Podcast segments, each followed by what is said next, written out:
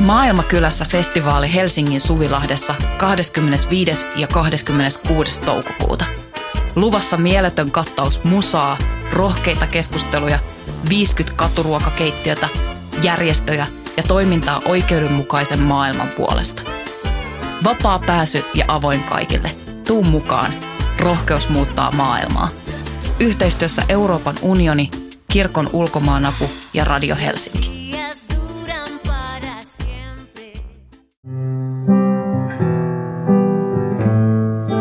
Puhu minulle luovuudesta.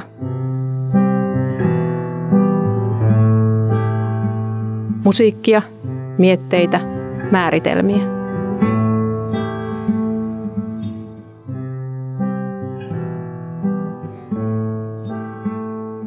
Jos nyt haluaa niin kuin, miten nyt sanoisi, olla historian oikealla puolella ja te, tehdä niin kuin sellaista jo, jollakin tavalla kestävää, kestävää ja kunnioittavaa niin kuin taidetta, niin kyllä mun mielestä siinä kohtaa sit pitää miettiä niin kuin tosi vakavissaan näitä, näitä asioita.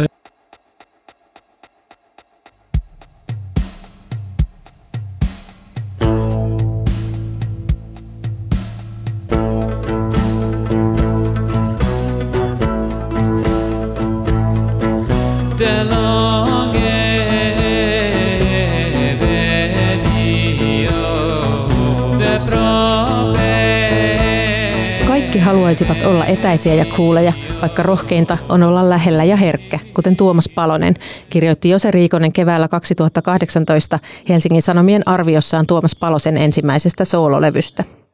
Levy noteerattiin teostopalkintoehdokkuudella ja Palonen tunnusti Teostorin haastattelussa, ettei teostopalkinto ollut aiemmin kuulunut edes hänen sanavarastoonsa. Nyt hän on tehnyt latinaksi syntikoilla keskiaikahenkistä musiikkia nimellä Thomas Ignatius ja on vaikuttanut muun muassa Cosmobilen, Kaveri Specialin ja Kuparilinnan riveissä. Oltuaan jo teostopalkintoehdokkaana ja kansainvälistenkin medioiden kehumana, hän kävi pari vuotta sitten hakemassa Metropoliasta muusikon koulutuksen itselleen. Tuomas Palosen luovassa historiassa on jo sellaisenaan monta herkullista tarttumakohtaa, mutta halusin kutsua hänet puhumaan myös hänen Metropolian opinnäytetyönsä teemoista – Opinnäytetyön aiheena oli kulttuurinen omiminen musiikin tekijän näkökulmasta ja työ sai tunnustuspalkinnon musiikin tutkimuksen opinnäytekilpailussa. Olen sivunut teemaa muutaman aikaisemmankin vieraan kanssa ja Palosen kanssa tuli perattua lisää sitä, millaisia luovuutta ohjaavia tekijöitä kulttuuriseen omimiseen liittyvät kysymykset ovat.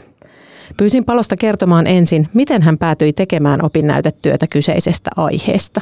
Joo, siis tota, tämä opinnäytetyö, mä tein sen tonne Metropolian YAMKkiin ja, ja, ja ö, tausta siinä oli se, että mä, mä niin kuin, no ensinnäkin mulla ei ole silleen niin kuin tällaista muodollista muusikon koulutusta aiemmin ollut pohjalla, kun mä hain sinne. Ja sitten mä vähän mietin, että pystynkö mä edes hakemaan tähän kouluun, kun se on tarkoitettu kuitenkin ihmisille, joka on jotka on käynyt sen niin kuin perus AMKin jo musiikista.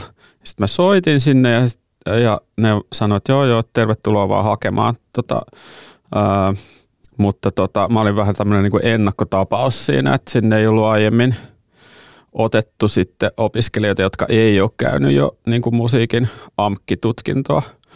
Ja, ja ää, siinä mä sitten niin kuin se, siinä haku, se haku oli sellainen, että siinä painotettiin tosi paljon sitä niin opinnäytetyön aihetta ja sitten mä, mä ajattelin, että no nyt pitää miettiä niin kuin hyvä aihe opinnäytteelle, että, tota, että on sitten chanssit päästä, päästä myöskin kouluun, niin, niin, niin mä ajattelin, että mulla on, mä oon kuitenkin niin kuin filosofin maisterin paperit ja on, on tämmöinen niin humanisti. Mä ajattelin, että varmaan tämmöinen niin kuin humanistinen aihe olisi mulle hyvä ja, ja tämä kulttuurin omiminen tuli mieleen tämmöisenä niin kuin päivän polttavana aiheena, joka on myös tämmöinen aika mun mielestä aika läpeensä humanistinen aihe, niin, niin, niin mä ajattelin, että mulla, mulla on tätä humanistista taustaa, niin voin tässä hyödyntää sit. Ja sitten toisaalta myös niin kuin, ö, mulla on omakohtaisia kokemuksia myös tästä aiheesta sitä kautta, että mä oon niin kuin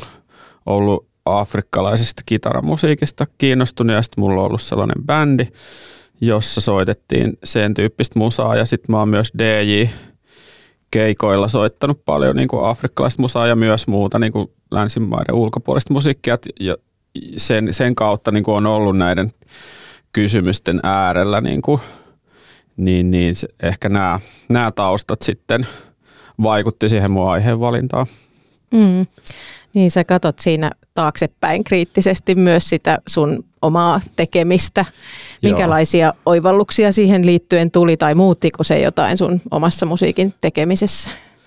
No tota, ei, ei se nyt ehkä just tämän hetkisiä tekemisiä muuttanut, mutta mut ehkä sitä se muutti niin kuin sitä just niin kuin tapaa katsoa omaan menneisyyteen, että tota, vähän vielä kriittisemmin, että tota, ehkä se kaikkein mun, mun tota, asia, mulla oli asiantuntijaohjaajana Inka Rantakallio ja hän, hän niin kuin neuvoi mua siinä, että voi kannattaa niin kuin valita joku semmoinen ehkä kipein kohta siitä omasta menneisyydestä ja käsitellä sitä.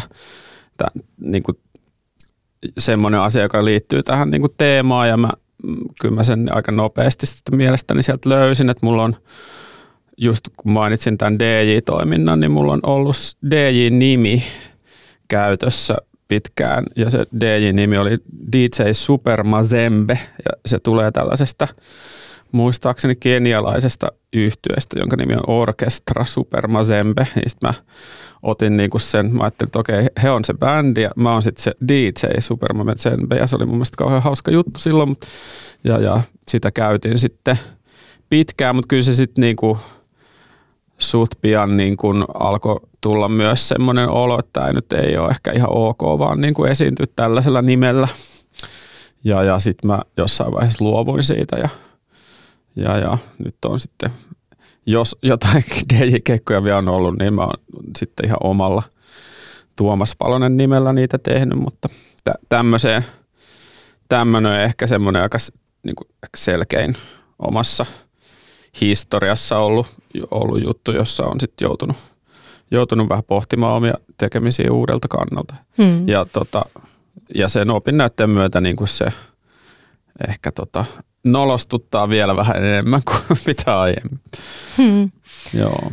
Varmaan monilla on ollut vastaavanlaisia tilanteita, kun on kuitenkin tota, niin kuin teemoista puhuminen lisääntynyt tosi paljon tässä mm. viime vuosien aikana, niin sitten on niitä nolostuttavia asioita sieltä menneisyydestä. Joo. Mutta hyvä, että näistä nyt puhutaan ja, ja ne on helpompi tunnistaa, kun asioilla on nimi ja, ja pystyy sitten sen nimen ja käsitteen kautta niin kun vähän kelailemaan niitä omia tekemisiäkin vähän tarkemmin Kyllä. ja kriittisemmin. Joo, tätä aihetta on liipattu tämän sarjan aiemmissakin jaksoissa. Esko Grundström ja Maruf Majidin kanssa puhuttiin aiheesta myös. Ja Maruf, joka on iranilais-suomalainen muusikko, niin hän, hän suhtautui aika kriittisestikin kulttuurisesta omimisesta käytävään keskusteluun. Ja hän näkee, että taiteilijalla pitää olla paljon vapautta, että muuten uutta ei voi syntyä. Miten sä näet tämän keskustelun ja nämä pohdinnat niin suhteessa taiteilijan vapauteen? Uh totta kai siis äh, taiteilijalla on vapaus tehdä mitä haluaa, äh, kun just siinä opin näytettyön aineistossakin hyvin sanottiin, että kyllä on niin kuin taiteilijalla on vapaus, mutta sitten taiteilijalla on myös se vastuu, että pitää niin kuin molemmat muistaa. Ja sit tota, että periaatteessa voi tehdä mitä tahansa, mutta sitten pitää myös ymmärtää, että siitä saattaa tulla kritiikkiä ja, ja sitten niin kuin, pitää niin kuin hyväksyä se, että sit sitä kritiikkiä joutuu puimaan ja siihen pitää luoda joku suhde ää, siihen kritiikkiin ja niin edespäin. Mutta tota, ää, mutta kyllä, jos nyt haluaa niin kuin, ää, silleen tota, miten nyt sanoisi, olla historian oikealla puolella ja te, tehdä niin kuin sellaista jonkun, jon, jollakin tavalla kestävää, kestävää ja kunnioittavaa niin kuin taidetta, niin kyllä mun mielestä siinä kohtaa sit pitää miettiä niin tosi vakavissaan näitä, näitä asioita ja, ja mahdollisesti sitten tota, tehdä vähän korjausliikkeitä sen omaan, omaan tekemiseen, jos, jos huomaa, että on itsekin niin kuin syyllistynyt johonkin tämän tyyppiseen. Ehkä semmoinen yleisempi uh, ilmiö kanssa niin kuin musiikin tekemisessä on se, että se, siinä voi niin kuin tekijällä olla itsellään tietynlainen se oma tarkoitus ja intentio, mutta se voidaan sitten myös tulkita, tai yleisö tulkit voi tulkita sen taas aika eri tavalla. Ja sitten siinäkin pitää niin kuin ymmärtää se, että, että tämä saatetaan tulkita tietyllä tavalla ja sitten ää, siitä voi joutua vastuuseen ja, ja keskust, käymään sitä yhteiskunnallista keskustelua sitten, vaikka niin kuin omat tarkoitusperät olisi niin kuin ollut omasta mielestä hyvät, mutta, tota, mutta sitä aina vähän niin kuin, muusikon työ on kuitenkin tästä julkista työtä ja se niin kuin tuotos, mikä siitä syntyy, on julkinen ja sitä kautta siinä myös syntyy se semmoinen vastuu ja ja sitä, sitä on niin kuin enemmän ehkä esillä kuin tavallinen kadun tallaaja ja sitä voidaan niin kuin sitä omaa tekemistä herkemmin kritisoida kuin tavallisen kadun tallaajan sanomisia, että se, siihen pitää sitten niin kuin olla myös valmiina, kun, kun sitä tekee. Ja kannattaa niin kuin miettiä aika ö, tar- tai on hyvä niin kuin käydä läpi, että on, onko tekemisissäni jotain niin kuin ongelmallista mahdollisesti ja, ja miettiä se läpi ja tehdä tota vielä mahdollisesti niitä korjausliikkeitä, jos, jos pystyy.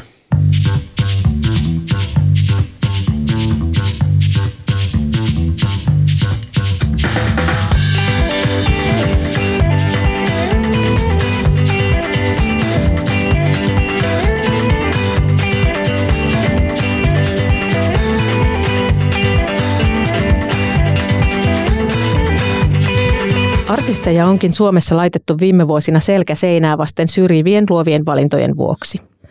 Palosen opinnäytetyössäkin viitataan muutamaan tapaukseen, joissa artistit ja biisintekijät ovat joutuneet selittämään julkisesti tiettyjä sanavalintoja lyriikoissaan. Keskustelua ovat herättäneet erityisesti rasistiset ja misogyyniset lyriikat. Näissä tapauksissa luovat toimijat ja jopa portinvartijat ovat pitäneet esimerkiksi N-sanaa mahdollisena luovana valintana kappaleen lyriikassa – Julkisen keskustelun kautta rajaa on piirretty tarkemmaksi ja yhä useammalle luovalle tekijälle lienee selvää, että ainakaan valtavirtapoppiin rasistiset ilmaisut eivät mahdu. Kulttuuriseen omimiseen liittyvä keskustelu voi myös rajoittaa luovia toimijoita aiheuttamalla pelkoa siitä, että vaikutteita toisista musiikkikulttuureista ei saisi enää ottaa.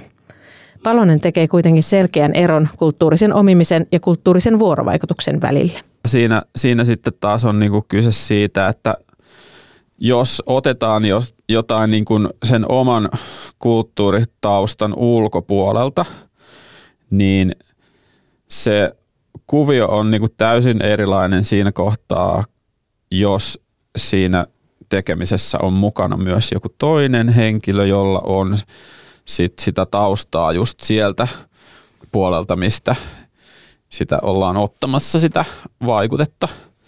Et se on niin kuin, se on silleen jännä juttu, että se, se tosiaan kääntää sen täysin päälailleen sen koko tilanteen. Että siinä ei olekaan enää niin kuin tämmöinen ihminen, joka jostain ulkopuolelta niin kuin käsin ottaa jotain jostain toisesta kulttuurista, joka, ja siis kulttuurisuomisessa niin kuin olennaista on myös se, että se, tämä ottaja on, edustaa yleensä tällaista niin kuin valta, valta-asemassa ja etuoikeutetussa positiossa olevaa ole, oleva ihminen ja tota, sitten otetaan sieltä niin kuin, ää, kulttuurista, joka on, ei ole niin kuin ollut niin etuoikeutetussa asemassa.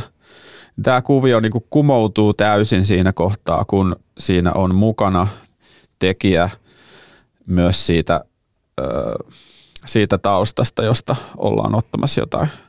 Mm luovuuden yhteydessä puhutaan usein tämmöisistä rajoituksista, joilla on niin kuin kahtalainen rooli, että kun on niitä raameja, niin ne toisaalta rajoittaa ja estää ja hidastaa, mutta sitten toisaalta myös mahdollistaa ja, ja voi inspiroida mm. luovuutta. Voiko näitä eettisiä ja moraalisia kysymyksiä ajatella samanlaisena rajoituksena, että ne ei niin kuin vaan vaikeuta, vaan jollain tavalla myös helpottaa sitä luomistyötä? Varmasti joo, ja siis ne myös niin kuin rajat myös niin kuin mahdollistaa uusia asioita, että jos niin kuin, ää, tai sitä ei välttämättä tarvitse ajatella aina niin kuin rajoittavana tekijänä, vaan, vaan se jos niin kuin muuttaa toimintatapojaan, niin siinä myös samalla niin kuin alkaa ajatella niin kuin uudella tavalla asioista. Ja sitä kautta se ei välttämättä ehkä ole ollenkaan rajo, rajoittavaa, vaan se avaa niin kuin uusia portteja, että hei, että en, en tajunnutkaan, että niin kuin näinkin, voi, näinkin voi asian tehdä ja nähdä ja, ja niin edespäin. Mm. Että tota, ilman muuta niin kuin se on tavallaan semmoinen, siinä on kaksi puolta siinä ra- rajassa, että se sekä rajaa että mahdollistaa yhtä aikaa. Kyllä että kaikki liittyy myös arvoihin, joita sä käsittelet jossain määrin opinnäytetyössä myös. Mitkä on sulle semmoisia keskeisiä arvoja musiikin tekijän? Mm, tähän mä sanoisin. Tota, varmasti sellainen niin kuin jonkunlainen yleissivistys ehkä on niin kuin arvo, mitä mä pidän tärkeänä, että on, on niin kuin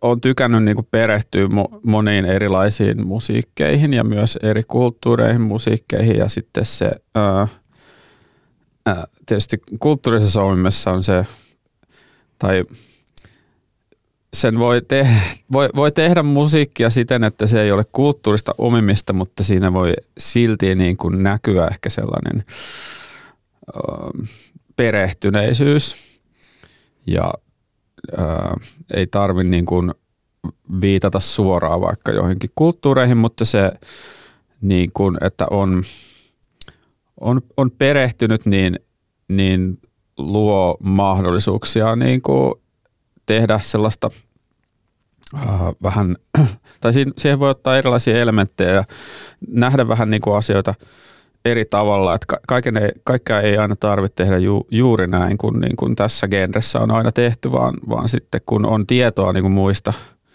tyyleistä paljon, niin sitten voi, voi nähdä sen asian vähän eri tavalla, että niin, että itse asiassa tämä tota, rumpukompin ei aina tarvitse mennä tällä tavalla, tai kitarakompin ei aina tarvitse tehdä niin kuin just näin, niin, että se semmoinen, niin kuin, jos sitten arvoksi voi sanoa, niin – on yksi, yksi tärkeä ja mitäköhän muuta. Muuta mä nyt sanoisin, että mulla tietenkin on niin kuin sel, niin kuin se, selvä semmoinen oma vakaumus ja arvopohja, mutta sitten myös mä oon ajatellut, että se, ja mun tapa niin kuin ajatella musiikin tekoa on, on se, että mä en niin kuin ehkä laita niitä arvojani tai jotain semmoista kantaa ottavaa sanomaa siihen kauhean niin kuin, ää, esille, vaan se on ehkä siellä niin kuin semmoisena hiljaisena rivien välissä aistittavana, aistittavana asiana mieluummin kuin sitten sillä että se tota, tulee siitä ka- ka- kaikkien silmille saman tien. Jotenkin mä oon kokenut sen itselle niin kuin parempana tapana tehdä. Mm. Totta kai niin kuin arvostan arvostan paljon taiteilijoita, jotka on niin kuin semmoisia tosi kantaa ottavia, mutta tämä on nyt se mun tie, jonka mä oon valinnut. Hmm. Sun musiikkimenneisyydestä löytyy monia esimerkkejä kaikenlaisesta uuden etsimisestä. Sulla on ollut monenlaisia mm. musaprokkiksia, ollut solofolkkia ja indie-rockia, maailman musavaikutteita ja nyt sitten keskiaika henkistä synapoppia. onko, se, tota, onko se eräänlainen arvo, onko tärkeää aina lähteä etsimään uusia suuntia? Mm, kai sen voi nähdä myös arvona, että tota, mutta en mä ehkä itse sitä ajattele niinkään arvojen kautta, vaan siis jotenkin se on ehkä vaan semmoinen sisäinen pakottava tarve niin kuin kehittää ja, ja lähteä aina niin kuin uusiin suuntiin sillä, että se, se on kuitenkin aika aikaa vievää se, jos toteuttaa jonkun vaikka albumillisen musiikkia ja mä oon tämmöinen vanhan liiton niin kuin albumiajattelija, että mulle se albumi on se ehkä niin kuin tärkein semmoinen taiteellinen ilmaisukanava, niin tota, sehän on, on, siihen menee aina monta vuotta siihen yhden albumin tekemiseen. Ja sitten itsellä ainakin tulee, tulee aina sitten jossain vaiheessa olo, että no niin, että nyt, nyt olisi kiva kyllä tehdä taas jotain ihan, ihan muuta. Ja sitten tota, sit se niin kuin kivasti kutittelee se ajatus ja työntää eteenpäin siitä, että mitä sitä niin kuin seuraavaksi tekisi. Ja jotenkin usein se on vähän niin kuin tyhjentävää mun mielestä, että jos mä oon niin kuin yhden levyn tehnyt yhtä musaa, niin tavallaan on aika siinä vaiheessa, kun se alkaa olla valmista, niin semmoinen olo, että ei ole niin kuin enää tästä asiasta sanottavaa, että nyt pitää keksiä jotain uutta sanottavaa seuraavaksi. Se on, se on ehkä enemmän se semmoinen joku tämmöinen sisäinen tarve, mikä siihen vie aina siihen niin kuin johonkin ihan seuraavaan uuteen genreen. Mm. Ja sun eka soololevy oli nimeltään Tuomas Palonen ja toinen mm. oli Thomas Ignatius ja mietin, että onko Joo. tässä joku kaava, että tuleeko seuraavaksi joku muu alter ego sitten taas. Joo, mä, mä oon pitänyt tällaista niin kuin, äh, mulla on tämmöinen oma sääntö, jota mä haluan noudattaa, että ei saa niin kuin samalla nimellä julkaista kahta levyä.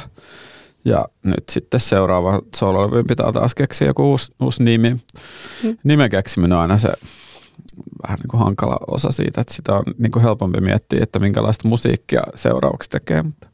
Hmm. Joo, tämä viimeisin projekti on niin malliesimerkki siitä, miten uutta synnytetään olemassa olevia elementtejä yhdistelemällä. Rumba kirjoitti tuosta sinkusta otsikolla, että onko tässä vuoden paras suomalaisartistin latinaksi laulama 80-luvun syntetisaattoreilla tehty kappale. Ja on siellä ehkä sitä sun maailmanmusataustaakin vähän kuultavissa, vaikka se on ehkä jäänyt vähemmälle huomiolle. Ja tätähän monissa luovuuden määritelmissä korostetaan, että kyse on nimenomaan yhdistelystä, että, että mm. on niin mahdotonta muuten enää mitään uutta keksiä. Nyt kun tässä on vähän lämmitelty puhumalla luovasta työstä, niin mä voisin sullekin heittää tämmöisen vaatimattoman kysymyksen, että mitä sun mielestä musiikillinen luovuus on tai, tai mitä se sussa on? Musiikillinen luovuus, tota, mm, se on se on tota, no sen voi varmaan määritellä tuhannella erilaisella tavalla, mutta tota, ja sitten jotenkin tuntuu, että siinä on ehkä vähän semmoinen monesti semmoinen vähän negatiivinen klangi, että tota, ää, että en mä ole luova, että mä, mä nyt vaan teen tätä. Tai sitten semmoinen vaatimattomuus on ehkä niin kuin, ainakin rock-puolella semmoinen hyve ja sitten sitä, että on kauhean luova, niin sitä ei ehkä yleensä – välttämättä niin paljon korosteta, mutta, mutta tota, öö, ja sitten siinä voi helposti mennä niin kuin sellaiselle arvottelun linjalle, että joku on nyt sitten luovempaa kuin joku toinen ja, ja näin edespäin, mutta tota, mitäköhän sellaista niin kuin yleispätevää siitä, siitä pystyisi sanomaan. Se on, No mä siis kyllä tykkään niin itse esimerkiksi kauhean paljon just siitä niin kuin luomisprosessista. Se on mulle niin kuin se, mistä saan ehkä eniten kiksejä musiikin tekemisessä on se, että kun, kun tekee jotain uutta ja miettii jotain uutta ja si, joo, siitä, siitä mä saan niin kuin parhaat kiksini.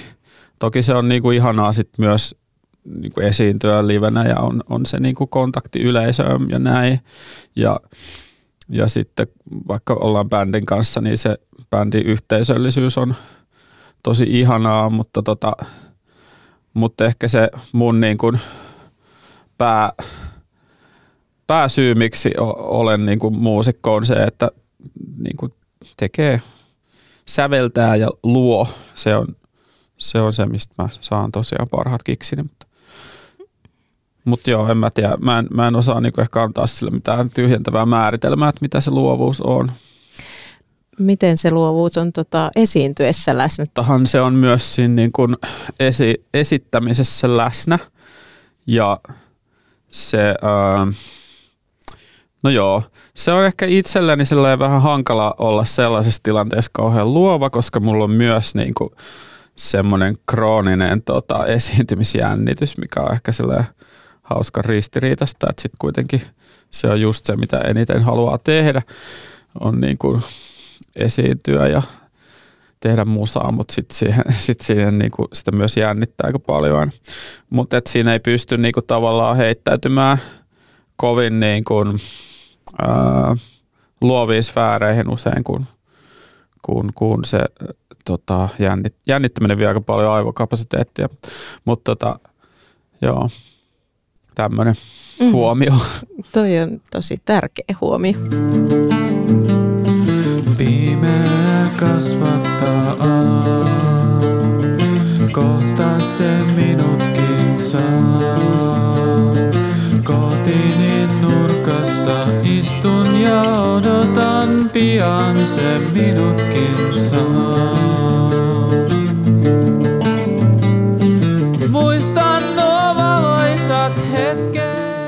Sitten yksi semmoinen luovuuteen liitetty äh, tai niin kuin, no, luovuuteen liitetty ominaisuus on rohkeus ja se on myös semmoinen, mikä on niin kuin sun molempien soololevyjen arvioissa on puhuttu rohkeudessa. Niitä on pidetty rohkeina vetoina soolo, soolo niin sen herkkyyden ja avoimuuden ansiosta ja sitten Thomas Ignatius Prokkis ehkä jonkinlaisen om- omintakeisuuden ansiosta. Miten sä itse näet oman luovan rohkeutesi? Uh, no en mä ehkä näistä niinku rohkeutena, mutta tota, enemmän just puhuin siitä sisäisestä tarpeesta, niin enemmän se on ehkä sitä, että, että se niinku mielenkiinto vie aina johonkin toiseen, toiseen aiheeseen, että nyt seuraavaksi olisi kiva tutkia niin kuin jotain taas uutta ja se, sit se, sen kanssa on niin kuin kauhean kiva leikkiä. Ne on usein mulle sellaisia ajatusleikkejä, että mitäs, mitä jos tällainen musiikki tai tällainen levy olisi olemassa ja sitten sitä alkaa niin kuin silleen miettimään, että mitä se voisi olla. Se on, uh, joo, en itse näe sitä niin kuin, uh, rohkeutena, mutta se, enemmän mä näen sen semmoisena niin leikkinä.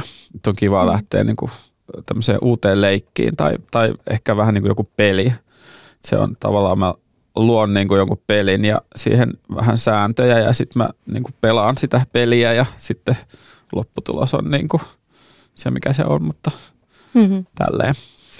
Mutta sittenhän rohkeutta voi olla myös se, että luottaa siihen omaan visioon. Sä teet aika paljon käsittääkseni yksin kuitenkin, tai kuinka paljon mm. sä tukeudut ulkopuolisiin korviin siinä prosessin aikana. Uskallatko sä luottaa siihen omaan visioon niin kuin ihan yksin? No siis tietysti mä oon tehnyt myös niin kuin bändilevyjä ja bändi, bändi kun tekee, niin silloin se on totta kai se niin bändi, bändi kokonaisuutena, joka siinä tekee ja tuo sitä niin kuin luovaa kontribuutiota siihen hommaan, mutta jos nyt niin kuin soololevystä puhutaan, niin, niin kyllä mä nyt aika, aika pitkälti on tehnyt sitä niin kuin yksin ja mulle ei niin kuin just sen so, tämän folkkilevyn aikana vielä ollut kovin kummonen se tämmöinen niin tuo, tuotannollinen know-how, mikä varmaan niin kuin kuuluu vähän siinä levyssäkin. se on aika yksinkertaisesti esimerkiksi äänitetty, mutta tota, sitten tällä niin kuin uudella keskiaikalevyllä on pikkusen enemmän just näiden niin kuin YAMK-opintojen myötä niin tullut sellaista tajua tästä äänittämisestä ja studiotyöskentelystä vähän enemmän ja sit se on ehkä jo vähän niin kuin – sofistikoituneempaa se niinku tuotanto siinä. Uh, vaikka monet on sanonut mulle, että sekin on kyllä aika lofi-levy, mutta tota mun, mun asteikolla se on niinku jo aika hifi-levy. Hmm. Niin, sä valmistuit muusikoksi Metropolia ammattikorkeakoulusta, mutta sulla on kuitenkin jo niinku saavutuksia siellä alla, että sä oot ollut teostopalkintoehdokkaana ja, ja kansainvälisissä medioissakin jossain taidettiin sitä sun eka soloa hehkutella, niin mitä sä koulutukselta hait ja mitä sä sait? Ainakin nyt tuotanto-osaamista tosiaan, mutta... Joo, siis tota, mä, mähän tein silleen, että mä niin kuin suhtauduin siihen YAMK-opintoihin vähän sillä tavalla, että nehän on niin puolentoista vuoden opinnot, niin, niin, niin mä suhtauduin siihen sillä, että koska mulla ei ole tätä niin kuin nelivuotista pohjaa, niin nyt mä käyn tässä puolestoista vuodessa niin kuin nelivuotisen.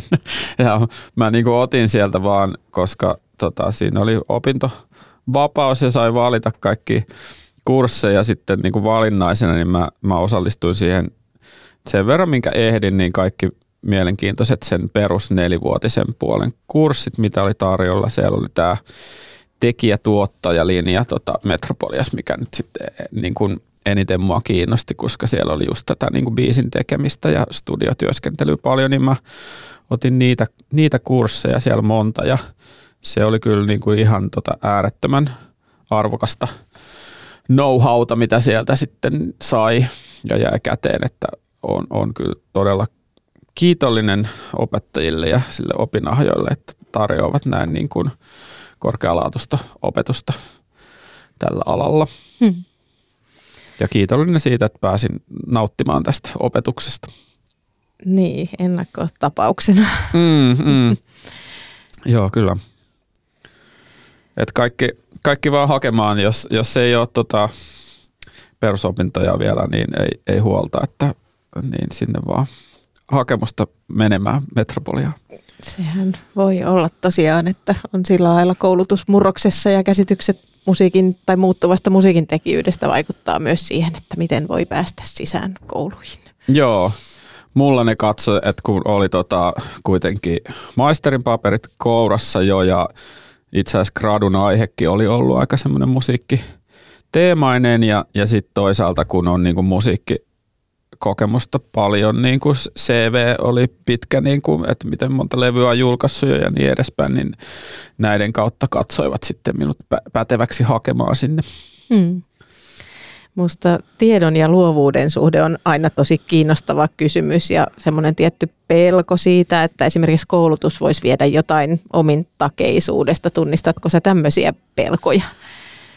Joo, siis toi on ehkä se ajattelutapa, mikä mulla on ollut niin kuin tyyliin tähän päivään asti tai siihen päivään asti, kun mä sitten hain sinne kouluun, että tavallaan se, kun, kun tuun ehkä tällaisesta niin kuin indie rock kautta punk kautta mikä liian niin kuin taustasta, jossa se eetos on se, että niin kuin, ei muuta kuin kitara käteen ja vaan soittamaan, että ei niin kuin, niitä ei kuulu niin kuin opiskella missä tota, opi, opinahjoissa näitä juttuja, vaan se pitää niin itse itse vaan tota, opetella se homma, niin, niin, niin tunnistan niin kuin tämän, tämän toki tämän teeman, mutta nyt on ehkä silleen, niin kuin mulla on tämä kaksijakoinen persoonallisuus tällä hetkellä, että mä, mä niin kuin on, nyt kun on koulun käynyt, niin näen myös sen niin kuin arvon ja lisäarvon, minkä siitä koulutuksesta saa.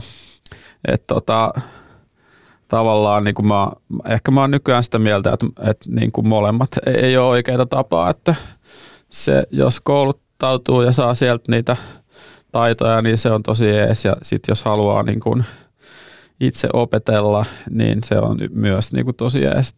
Hmm. molemmat käy.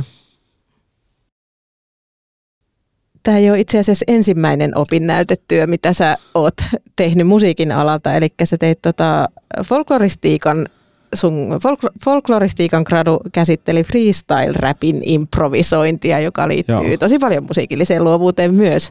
Haluaisitko kertoa, mitä siinä löytyi tai minkälaisia asioita sä siinä käsittelit? Joo, tota, siinä se paisui aivan valtavaksi se pro, prokkis silloin aikoinaan monta monta vuotta sitten, kun mä sen tein, mutta tota, siinä oli paljon tota, tällaisia osaavia freestyle-räppäjiä, joita mä niin kuin, haastattelin ja sitten niiden haastattelujen pohjalta sitten koostin jonkunlaisen yleisesityksen siitä, että mitä, mitä, mitä se improvisointi on niin kuin siinä freestyle-räpissä, mutta si, siitä on jäänyt itsellekin tosi paljon kaikkea, niin kuin, mitä on niin kuin sen jälkeen paljon pohtinut myös omissa, omissa tekemisissäni. Öö, ehkä semmoinen yksi, mikä nyt tulee mieleen, oli, no mä tässä just äsken tätä haastatteluakin jo stressasin, että voi voi, kun on ollut taas tahmeita tämä niinku jutustelu tässä. Niin sitten mä muistin, että, niin, että tota, tah, tahmeus kuuluu myös esimerkiksi niinku improvisointiin tosi tärkeänä osana, että siinä niinku, se on niinku tapa osoittaa myös se, että siinä on kyse niin kuin aidosta improvisoinnista. Että jos se ei ole, jos ei sisällä lainkaan takeltelua, niin sitten se on sitten se ei välttämättä ole edes improvisointia. Että tota, ja siihen herättää heti niin kysymyksen, että on, onko tämä nyt harjoiteltu kuitenkin etukäteen tämä homma. Että se tavallaan niin kuin takeltelu kuuluu asiaan ja pitää, pitää hyväksyä. Ja tota, sitten toinen semmoinen mun semmoinen hieno oivallus, mikä niin kuin siinä aineistoista nousi kanssa esiin. Sieltä nyt voisi poimia vaikka mitä, kun se oli niin valtava se gradu sitten, mutta kuitenkin niin yksi tämmöinen asia, minkä muistan edelleen vahvasti oli se, että se oli toi Rudolf, joka kertoi siitä, että hän, hän, hän on niin kuin yhdistänyt sen, sen improvisoinnin tosi vahvasti siihen, niin kuin, tai että se, miten hyvää matskua tulee pihalle, niin se on tosi vahvasti kiinni siitä, että mitä, mikä se oma olotila on siinä kohtaa ja mikä on se niin kuin itse tunto sillä kohtaa. Että jos tuntee olevansa niin kuin maailman kuningas, niin silloin se ää, improvisoitu matskukin on yleensä tosi hyvä. Ja sitten jos se on vähän semmoinen heikko olo, että, joo, että, että tänään ei oikein lähde, niin sitten se, sit sieltä ei tosiaankaan niin kuin lähde mitään kovin hyvää. Että se, se jotenkin, mä oon itse ajatellut myös omaa tekemistä tosi paljon niin kuin sitä kautta, että jos, jos on hyvä fiilis itsestä ja sitten on, lähtee tekemään jotain, että lähdetään säveltelemään tänään, niin sitten todennäköisesti sieltä tulee ihan hyvää matskua ja sitten jos on taas huono olo ja on silleen, että mä, mä oon ihan niin kuin paska ja näin edespäin, niin sitten kun lähtee tekemään, niin sitten se tuloskaan ei välttämättä, tai hyvin todennäköisesti ei ole niin kuin mitään käyttiskamaa, että jotenkin se on jännästi, jännästi kytköksissä siihen. No tapaatko se luovuttaa siinä tilanteessa vai saatatko joskus puskea sitten kuitenkin huonona no, päivänä? Kyllä sitä niin kuin huononakin päivänä tietysti se se on ehkä hyvä säilyttää se rutiini siinä, että se on, se on niinku tärkeää, että kuitenkin yrittää edes, vaikka, vaikka tietää, että niinku metsään menee, mutta, mutta yrittää ja sitten seuraavana päivänä kun kokeilee, niin sitten on ehkä vähän parempi säkä taas mutta, tota, ja parempi olo ja näin edespäin, mutta, mutta joo, se, ehkä se rutiini siinä myös on niinku tärkeä pitää mielessä, että mm se, se myös niin kuin vaikuttaa sit siihen, että kyllä sieltä sitten jossain vaiheessa tulee sitä hyvääkin matskua taas. Paljonko sä saat raivattua aikaa musiikin tekemiselle perheellisenä ja, ja myöskin tota, kirjastoalalla päivätöitä paiskivana? No tota, kyllähän sieltä niin kuin, e, tota, yön pikkutunneista voi aina napsia vähän tota, niin kuin aikaa tekemiselle. Pitää sitten vaan muistaa, että niin kuin untakin olisi kiva saada semmoinen järjellinen määrä yössä, mutta, mutta yleensä just tätäkin levyä tehdessä, niin aika paljon sitä on sitten kuitenkin siinä myöhäisinä, illan myöhäisinä tunteina tullut työskenneltyä, mutta, mutta kun se on niin kivaa tekemistä ja se, niin, niin ei se silloin haittaa, vaikka siinä vähän myöhäiseksi meneekin. Mm onko sun luovassa prosessissa selkeitä vaiheita tai vaihteleeko se prokkiksen myötä? Eteneekö se jotenkin tietyllä kaavalla yleensä? Ja, no onhan siinä tietysti niin kuin niitä, jos nyt ajattelee ihan niin kuin levyn tekemistä, niin ne selkeät vaiheet, että ensin, ensin sävellellään ja sitten kun on jotain kasassa, niin sitten alkaa niitä niin kuin kunnolla jatkojalostaa. Että mä, mä oon ehkä mulla on sellainen toimintatapa, että mä niin kuin, tavallaan teen sen vähän niin kuin paperilla ensin, tai teen semmoisen demon, ja sitten jos mä oon vakuuttunut siitä, että tämä idea on hyvä, niin sitten mä niin kuin aloitan tavallaan tyhjältä pöydältä rakentamaan sitä uudestaan ja, ja näin. Ja sitten just joku sanotukset tulee mulla aika myöhäisessä vaiheessa yleensä, ja sitten, sitten kun on niin kuin kaikki purkessa, niin sitten on vielä se loppu hiominen, kun, kun tota, tekee nyt suurin piirtein kaiken itse alusta loppuun, niin, niin se loppuhiominenkin on, on kanssa aika aikaa vievä. Ja ehkä ei enää niin luova, tai no kyllä siinäkin voi käyttää luovuutta niin monella tavalla, jos, jos keksii kaikenlaisia tuotantokikkoja siihen, mutta tota, on se, joo, luovuus toki läsnä niin kuin kaikissa vaiheissa. Mutta.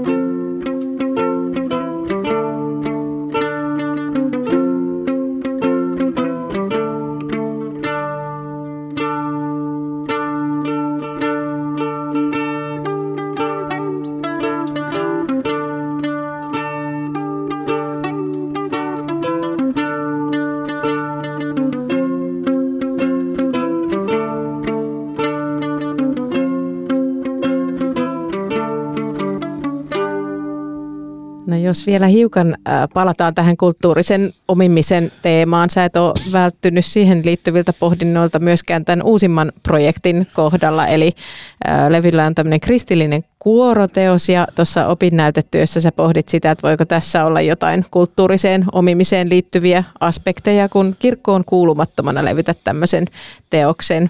Tämä avaa hyvin näitä tämmöisiin niin valtapositioihin liittyviä aspekteja ää, tässä kulttuurisessa omimisessa. Haluaisitko hiukan avata, että minkälaiseen lopputulokseen se näissä pohdinnoissa päädyit? Joo, siis tota, tämä oli semmoinen kysymys, jota itse pyörittelin mielessäni, että onko se nyt ok ää, niin kuin tavallaan omia tällaista kristillistä musiikillista perinnettä, kun en itse enää niin kuin, ole – kirkon piirissä ja uskova ihminen ja näin, näin edespäin. Mutta tota, mut sitten se, mihin mä päädyin, oli se kuitenkin, että se tämä yhteiskunta ja suomalainen kulttuuri, missä nyt eletään, niin on, on läpeensä kristillinen ja niin kuin oma koulutukseni niin kuin perus, peruskoulutuksesta lähtien on ollut se kristillinen puoli on ollut siinä vahvasti läsnä, että mä oon niin kasvanut kuitenkin kristillisessä kulttuurissa, että ei se sinänsä, niin kuin, en, en ole sen kulttuurin ulkopuolella ja, ja sitten siitä syystä niin kuin ei, ei ehkä tuutta, ei, ei tule, en ainakaan itse näe siinä sitten kuitenkaan ongelmaa niin kuin ottaa, ottaa kristillistä biisiä käsittelyyn, kun, kun tota, se on kuitenkin vahva osa sitä omaakin, omaakin historiaa joo, tämmöinen kela siinä sitten loppujen, lop, ja lopputulema siinä oli. Mm. Jälleen kerran yksi kiinnostava luova pää. Tuomas Palonen puhuu paljon sisäisestä tarpeestaan luoda ja tehdä asioita tietyllä tavalla, ja näin eräänlaisena rohkeutena ja vapautena hänen monet musiikilliset vaiheensa ja luottamuksensa omaan tekemiseen. Toisaalta hänellä on hyvin analyyttinen ote musiikin tekemiseen. Onhan hän ruotinut musiikilliseen luovuuteen liittyviä kysymyksiä jo kahden opinnäytetyön verran. Hän kertoo luovansa usein eräänlaisen pelin omine sääntöineen, pelaavansa peliä jonkin verran ja sitten pajatso on tyhjä tuon pelin osalta. Luominen on tosiaan pitkälti sääntöjen puitteissa toimimista, mutta kenen sääntöjen? Kuka uskaltaa itse luoda omat sääntönsä, kuka toimii muiden luomien sääntöjen mukaan? Palosen Metropolian opinnäytetyön palkintoperusteissa sanotaan, että tutkielmalla on pioneerityön rooli ja sillä on potentiaalia muodostua musiikkialalla toimivien lähdeteokseksi kulttuurista omimista koskevissa pohdinnoissa ja arvioinneissa. Palonen on itse hyvin varovainen asettautumaan minkäänlaiseksi auktoriteetiksi tämän kysymyksen kohdalla omasta etuoikeutetusta positiostaan käsin, mutta on hieno esimerkki kriittisestä omaa työtä tarkastelevasta tekijästä. Rohkeaa sekin. Puhu minulle luovuudesta.